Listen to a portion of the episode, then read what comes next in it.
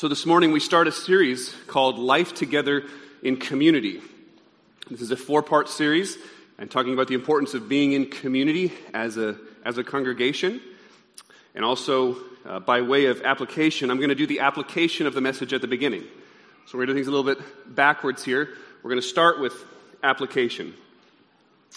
Um, so, as we've been saying, the first major initiative of 2019 is a community group relaunch. And we're happy to announce that we are launching five new community groups in January.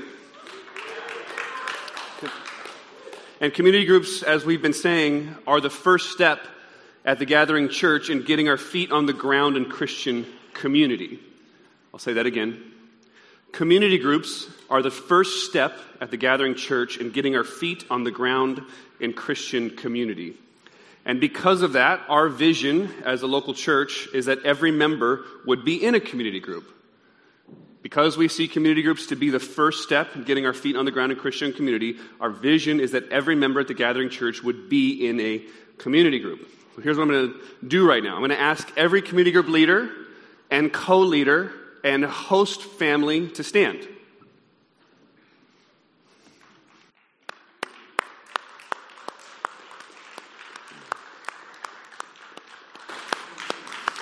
So we just want to say thank you. We want to highlight you. We want to put a face to the name, um, which I'm not going to do right now, so I guess we'll do that next week. um, next week, what we'll be doing, though, for you community group leaders and co leaders and hosts families that just stood, we're going to ask you to come forward on January 13th, and the elders would like to lay hands on you and pray for you and commission you and bless you and send you to do this work of leading and co leading and hosting community groups. So plan on being here next week. Uh, January 13th. If you're not going to be here for some reason, just as an encouragement to appoint somebody else within the group to be here to be a representative for your group. Okay? So we're looking forward to praying for you, commissioning you, sending you, blessing you to do this work. We're grateful as elders, we're grateful as members, we're grateful as deacons to see you doing this kind of work. And we want to highlight something else uh, part of this relaunch process and by way of application. There's two main ways that we get into community groups. There's two main ways that we get into community groups. And the reason that I wanted these folks to stand was for you to see them, at least, even if you haven't put a face with a name yet. But the first main way is an organic way to get into community groups, and that is by inviting people. And that's by inviting people. So, you, community group leaders and co leaders and hosts, an encouragement to be inviting newcomers, new members into your groups. And also, if you're a new member or a new visitor, feel free to ask those folks that you saw stand if, out information about their groups. I'm sure they'd be happy to invite you, get you some more information. So that's way number one is the organic way. Way number two is an institutional way to get into community groups, and that is through the Connect Central board, which is now up and running in the old chapel. And on that board, there's a list and there's a picture of every community group uh, leader and co leader on the board, and there's also a map that's showing you where these different community groups are meeting. There'll be someone at that Connect Central at the seven minute break and after church every Sunday. So, any questions that you have about community groups or service opportunities or more information about the church, go to Connect Central. That's your one stop shop. We even have back there our membership class. Uh, booklets so when you come you can you can you can pre-read read ahead for the membership class if you're interested in joining the church any questions that you may have go to connect central good Okay. And I will add, thank you, Chris. Uh, we've also redone a big portion of our website. There's a tab that's specifically devoted to community groups. So if you don't do it the organic way or the on Sunday site institutional way, there also is a tab on our website that lists every community group in more detail about what they're going through currently, where they're meeting, uh, and, a, and a Google map that's showing you on the map approximately where these different groups are meeting, a way for you to click and connect with people. So I think we've tried to make every effort we can to, to make it so that you can find a community group. If, if still you have more questions, you can always email one of the elders, one of the deacons, or email connect at thegatheringchurch.com, and we can get you any information that you may need. Okay. So, that's by way of application of a text that I haven't even read yet. So, this morning we will actually be uh, in this first part of life together in community. We're going to look at the first church, the very first church, and the very first description of the first church. If you have your Bibles, you can turn to Acts chapter 2. I'll be reading from verse 40 to 47. And this is a description of the first church in Jerusalem. This is right after Pentecost. Peter has preached the first Christian sermon. He's called people to repent and believe on Jesus Christ, who's the promised Messiah and rightful King of Israel. And the new community that forms out of that preaching is what we call the church. And this is the very first church in the history of the world, and we have a description of it right here in our Bible. So I'm going to read it to us, and then we'll unpack it and understand some points and principles. Acts chapter 2, verse 40 to 47. And with many other words, he bore witness and continued to exhort them, saying, Save yourselves from this crooked generation. So those who received his word were baptized, and there were added that day about 3,000 souls. And they devoted themselves to the apostles' teaching and to the fellowship, to the breaking of bread and the prayers, and awe came upon every soul. And many wonders and signs were being done through the apostles. And all who believed were together and had all things in common. They were selling their possessions and belongings and distributing the proceeds to all as any had need. And day by day, attending the temple together and breaking bread in their homes, they received their food with glad and generous hearts, praising God and having favor with all the people. And the Lord added to their number day by day those who were being saved. This is God's word for us this morning. Would you pray with me?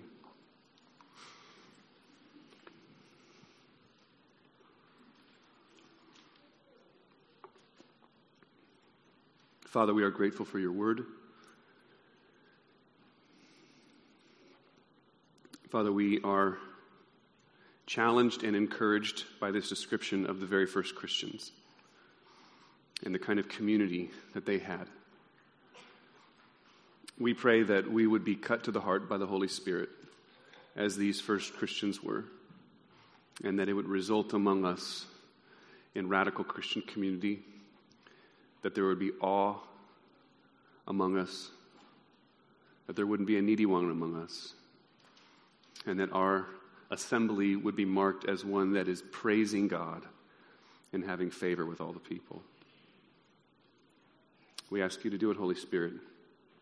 We pray in Jesus' name. Amen. So, point one is that they were together. Point one is they were together.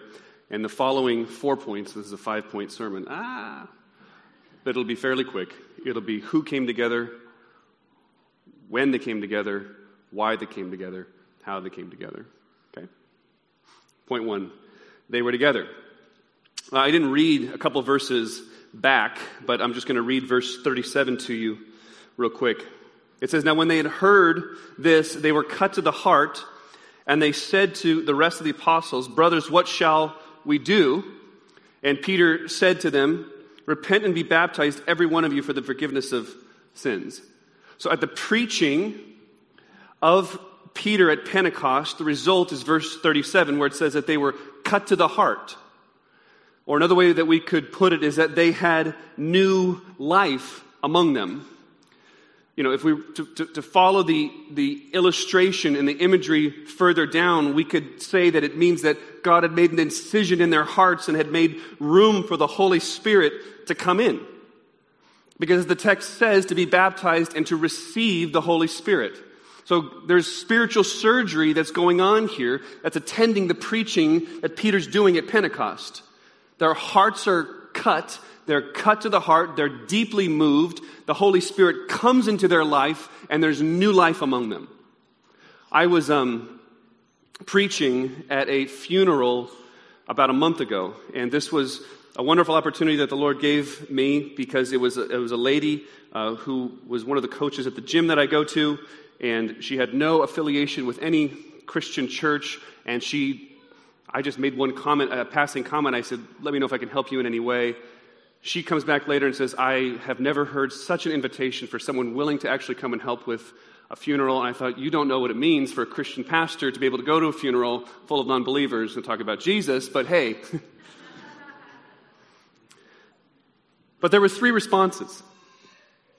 I got up there and I said to her before I came to the funeral, I said, I'm happy to come, I'm happy to give hope, but I only know how to give hope in one way.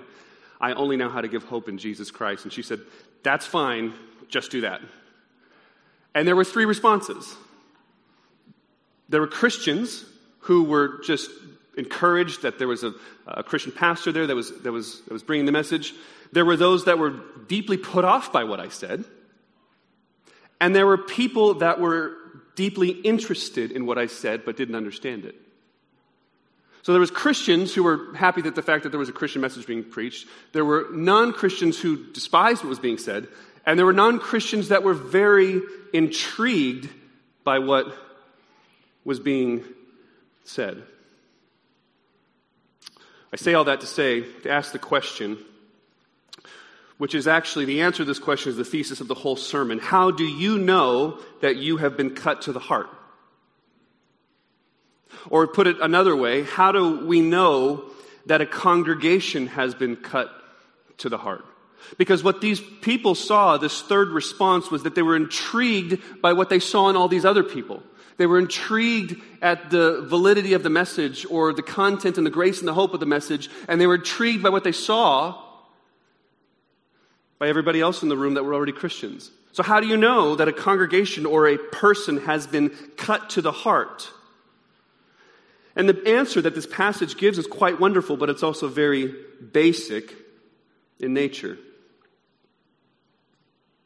And the answer is simply that you know that a congregation has been cut to the heart because they meet together, because they're together.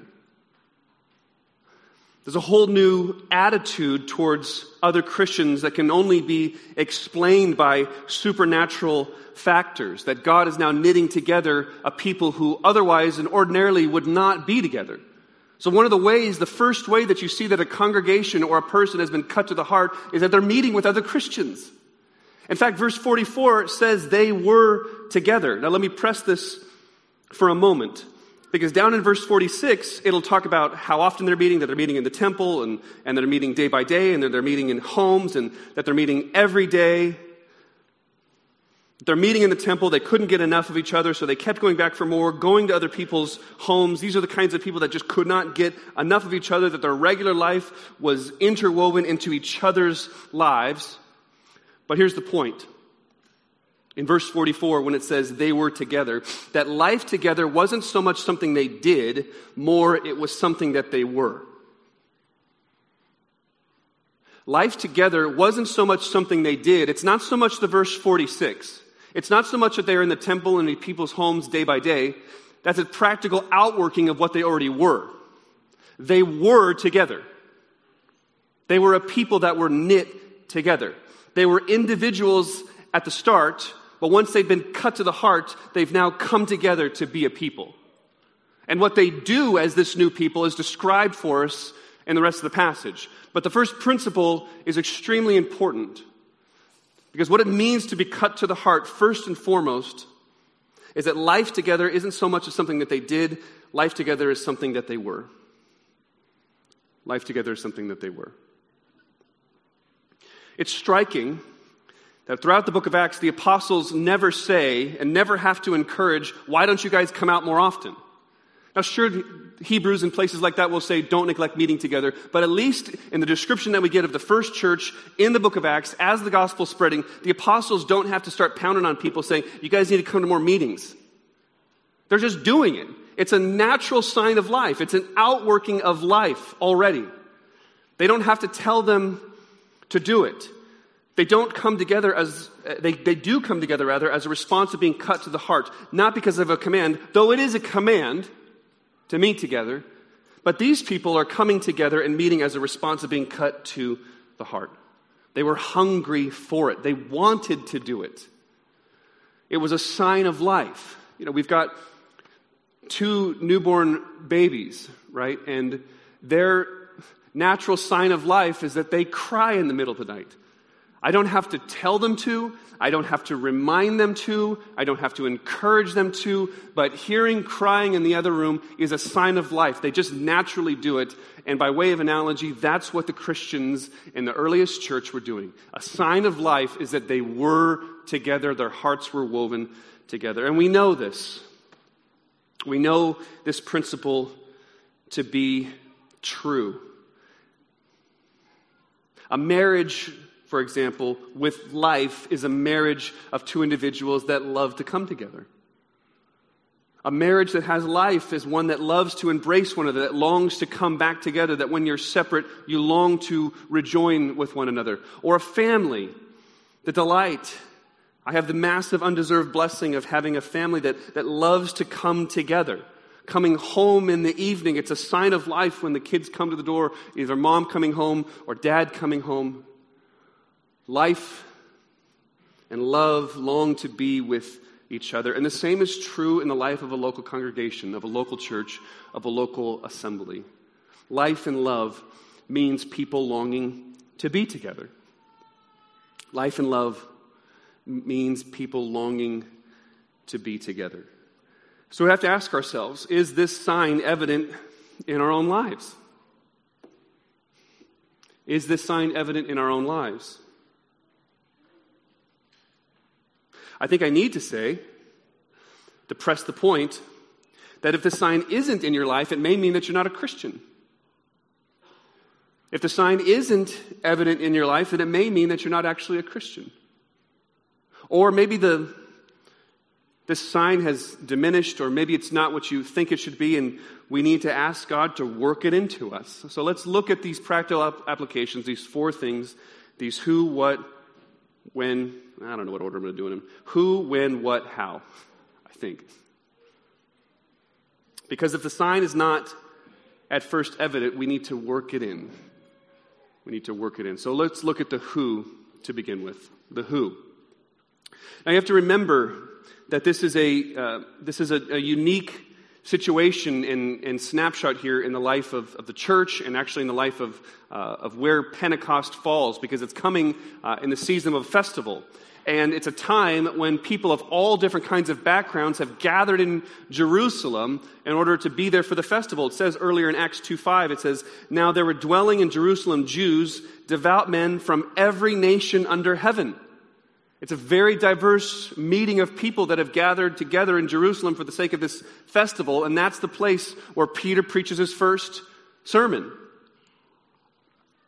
It says in verses 9 through 11 that there were Parthians, Medes, residents of Mesopotamia, Pontus, Cappadocia, Egypt, parts of Libya, visitors from Rome, Cretians, and so on. So there's all different kinds of people that are gathered here together. And these are the people that hear this first sermon from Peter. And it says that 3,000 souls are added to the church that day. A church that was 120 people has become a church of 3,120 people through the preaching of one message.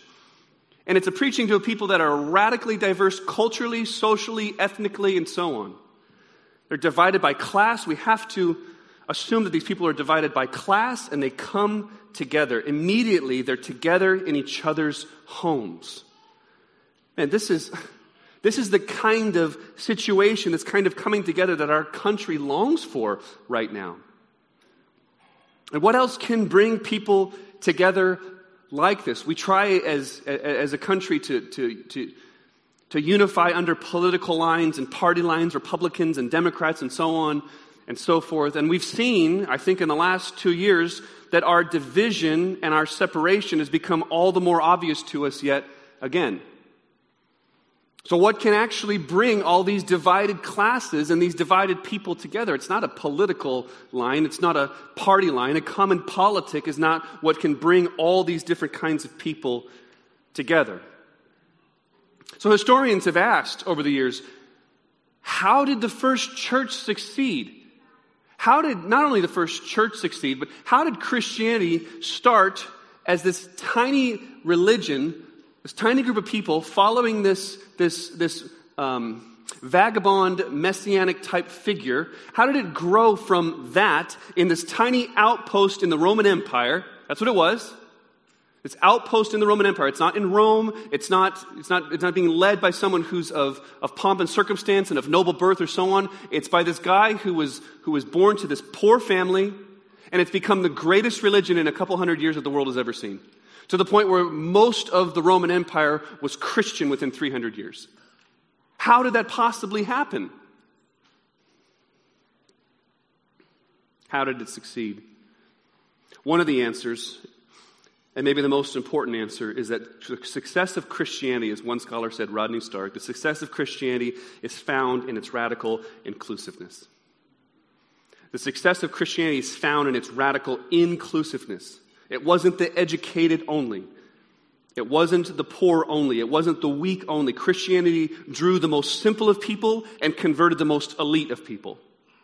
Some of the smartest minds of men and women that have ever walked the planet were converted by the message of Jesus Christ. It converted the most simple, it converted the most elite.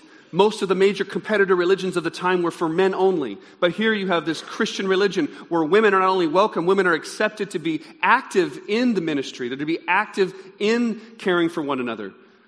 It's remarkable that at the end of Paul's letters, he's commending women who have been of help to him, of service to him, names like Phoebe and so on. That is utterly unheard of in the ancient world. Because Christianity's success, the who is that it was found in its radical inclusiveness. And here's why. Here's why Christianity was able to be radically inclusive. Because its founder, Jesus Christ, wasn't just showing the way of salvation, he came to be the one who would accomplish it for his people. He wasn't just saying, Let me show you the way to salvation. Let me show you the way to a better and greater life. He came to accomplish that life for his people and graciously give it to them by grace through faith. That's how it was radically inclusive. There were nothing that you could do to receive it except just receive it by grace, receive it by faith. It was a message that the world had never heard of and never seen before. That right standing with God was not based on a ladder that you climbed to get to Him, but a ladder that He made to come down to you and it was embraced by all the rich, the poor, of every nation, of every tribe, every gender, male and female, every age.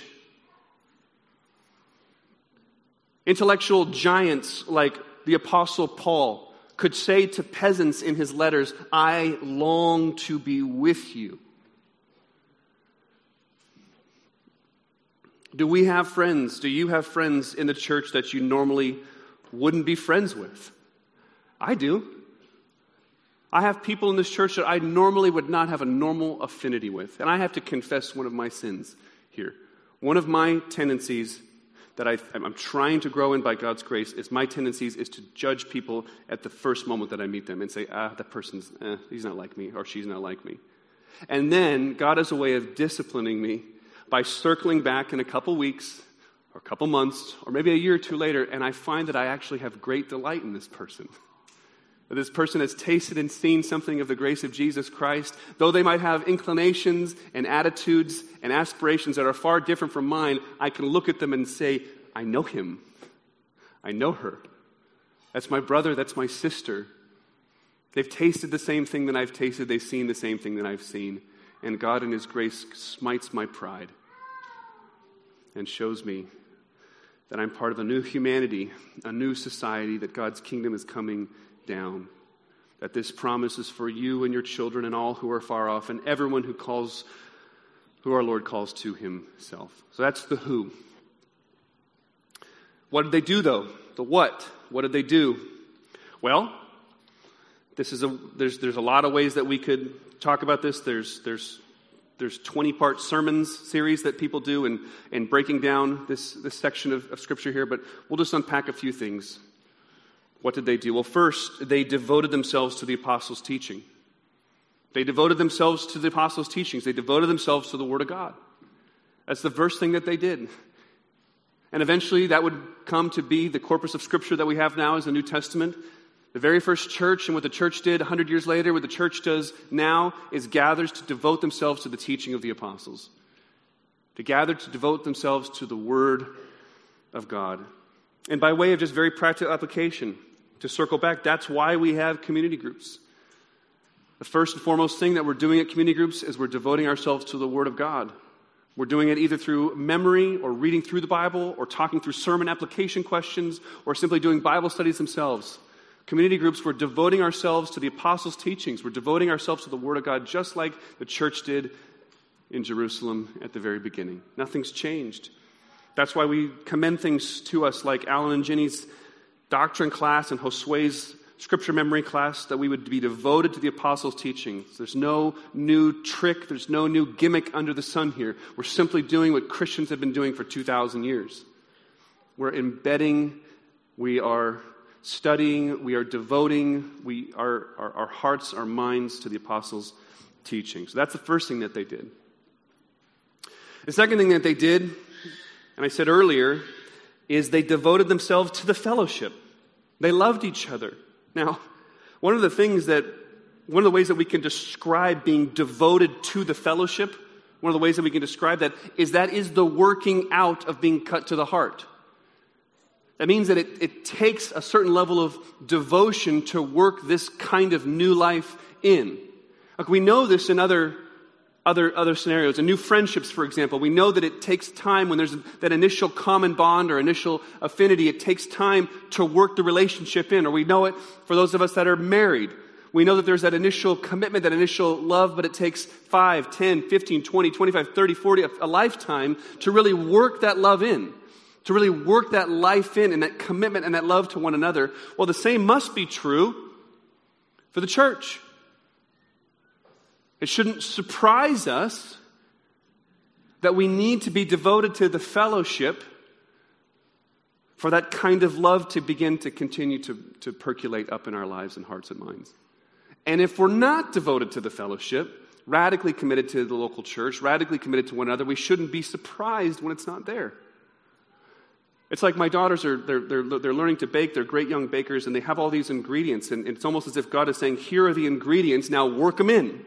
Now massage them into your lives and your, in your, in your rhythms and your habits and so on. How do we do that? Well, one of the things that they were honest. They learned to be honest about their sins in ways that they couldn't be honest with anyone else. The world thinks that the way to succeed is to hide your sin and to put your face, your first, your best face and first face forward. But someone else who has the gospel whose life has been changed by the life, death, resurrection of Jesus Christ, realizes that all their hope, all their significance, all their standing is because God has simply given it to them by grace through faith, they become another kind of safe person. A person that you can actually bear your sins and sorrows with. And begin to actually grow, to truly be naked and unashamed with somebody else. To be welcomed and affirmed, but also to be admonished as need, as, as, as, as necessary. Was a radical interdependency. There was buy in, there was a shared life, there was a common life. Fellowship, the word in the Greek is koinonia, and the description or the, the definition of that term is to express the degree to which we were committed to ex- practical expressions of common life. say that again. The word is used to express the degree to which we were committed or are committed to the practical expressions of common life. That's what it is to have fellowship with one another.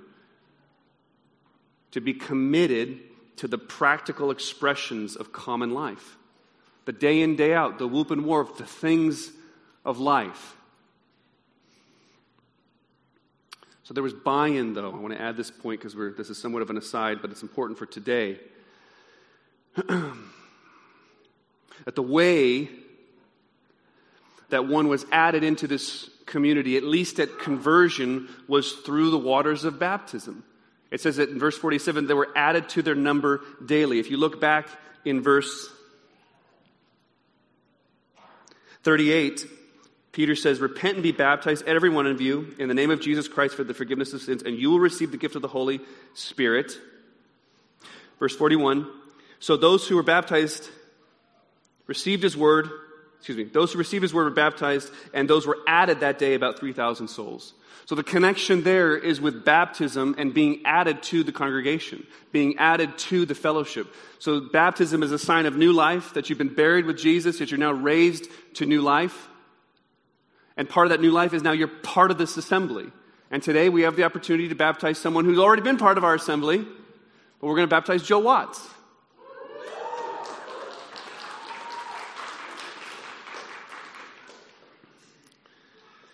Another part of what they did in being loving each other and working in this common new life together.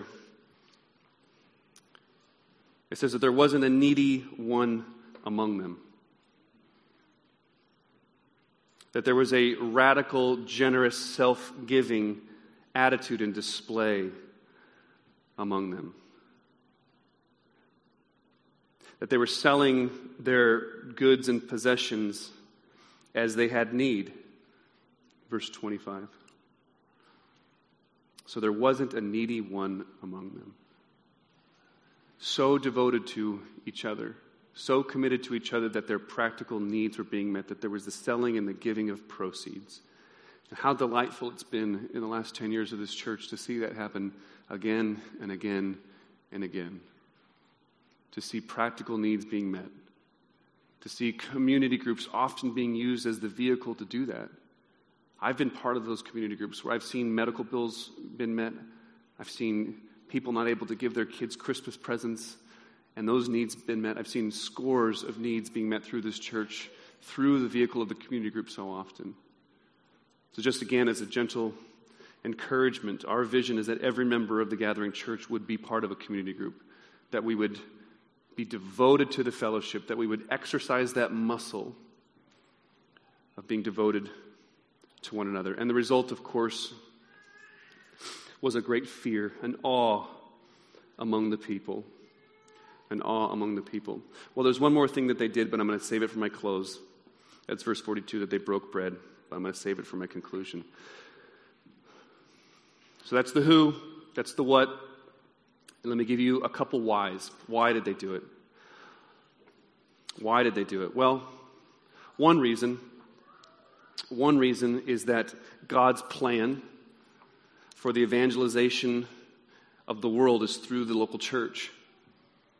And oftentimes, the way that people are converted or they determine the veracity, the truth of Christianity, is by looking and seeing the Christian community.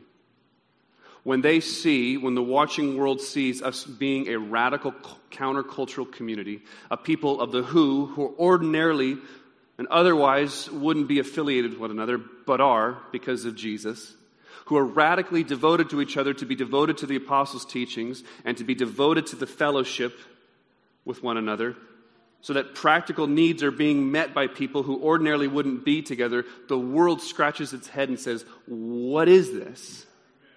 What is this? In fact, Lesslie Newbigin, he's a missiologist, he says this. He says, The lives of Christians cause a question from people. The great missionary proclamations in Acts are not given on the unilateral initiative of the apostles, but in response to questions asked by others questions that are prompted by the presence of something which calls for an explanation. Let me, We'll just break that down real fast. He said, the gospel presentations that happen in the book of Acts, there's 12 or 13 of them. Every single time, it's prompted by a question. Even in the book of, in, in, in Peter's, Peter's message at Pentecost, what is the meaning of this? And Peter says, well, let me tell you. And he preaches the world's first sermon. But the point is, is that there's something that the world sees that prompts the question because there's the presence of something that calls for an explanation. Newbigin goes on. He says, I have come to feel that the primary reality of which we have to take into account of seeking for a Christian impact on public life is the Christian congregation. He says, How is it possible that the gospel should be credible, credible to people? How is it possible that people should come to believe in the power which has the last word in human affairs and is represented by a man who hangs on a cross? I am suggesting that the only answer, the only hermeneutic of the gospel, is a congregation of men and women who believe it and live by it. I am, of course, not denying the importance of many activities by which we may challenge public life with the gospel, evangelistic campaigns, distribution of Bibles, Christian literature, conferences, and so on. But I am saying that all these things are secondary and that they have the power to accomplish their, their purpose only as they are rooted in leading people back to a believing, devoted Christian community. You see what Newbigin's saying? He said, the, as, a, as a missiologist, as one who's studying all these other campaigns that we do, the distribution of Bibles, the conferences that we do, and so on and so forth, the writing, he said, if it doesn't all ultimately point us back to the final hermeneutic of the gospel, which is the Christian congregation, then it's not as effective as it could be. That the final way that people will determine if they should live and see the power of Jesus Christ is by looking at us. That's why we plant churches. That's why we're committed to community groups. That's the first reason. I'll send the second reason out via email. I'm going to move us to a conclusion here. We have a baptism to do still, it's getting late.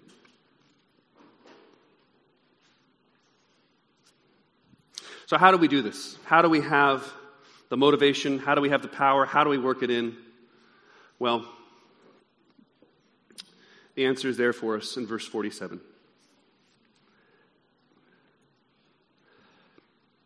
it says that they were praising God and having favor with all the people. In one commentator I read, David Peterson notes that this comment in verse 47, they were praising God, can be described as the culminating act of everything that they did. That there was great awe among the people. And it reminds us of a quote that we read last week from C.S. Lewis, where he talks about how praising God and delighting in Him and celebrating and displaying the beauty and glory of Jesus Christ is the consummation of our enjoyment of God.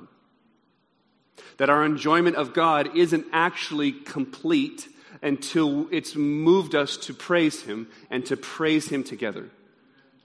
So that means, brothers and sisters, that our coming together to worship God and praise Him is the culmination of your greatest joy that your delight and enjoyment of God is incomplete until it's expressed in a corporate kind of praise.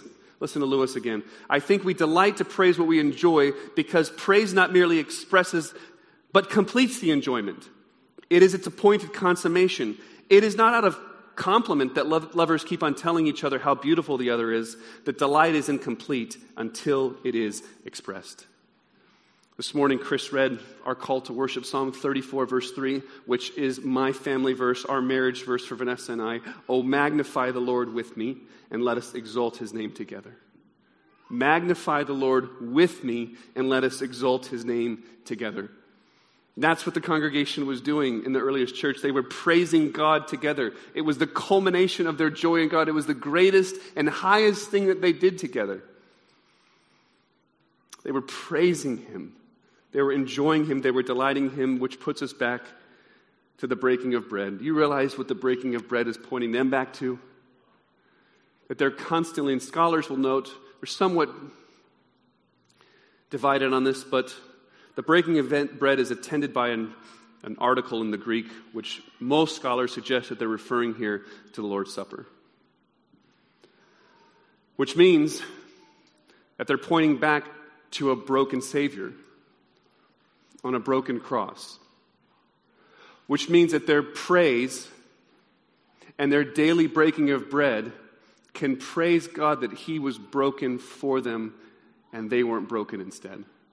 So that when we gather together and we confess our sin to one another, we can say, Praise God that we have a Savior who took your sin upon you for your sake.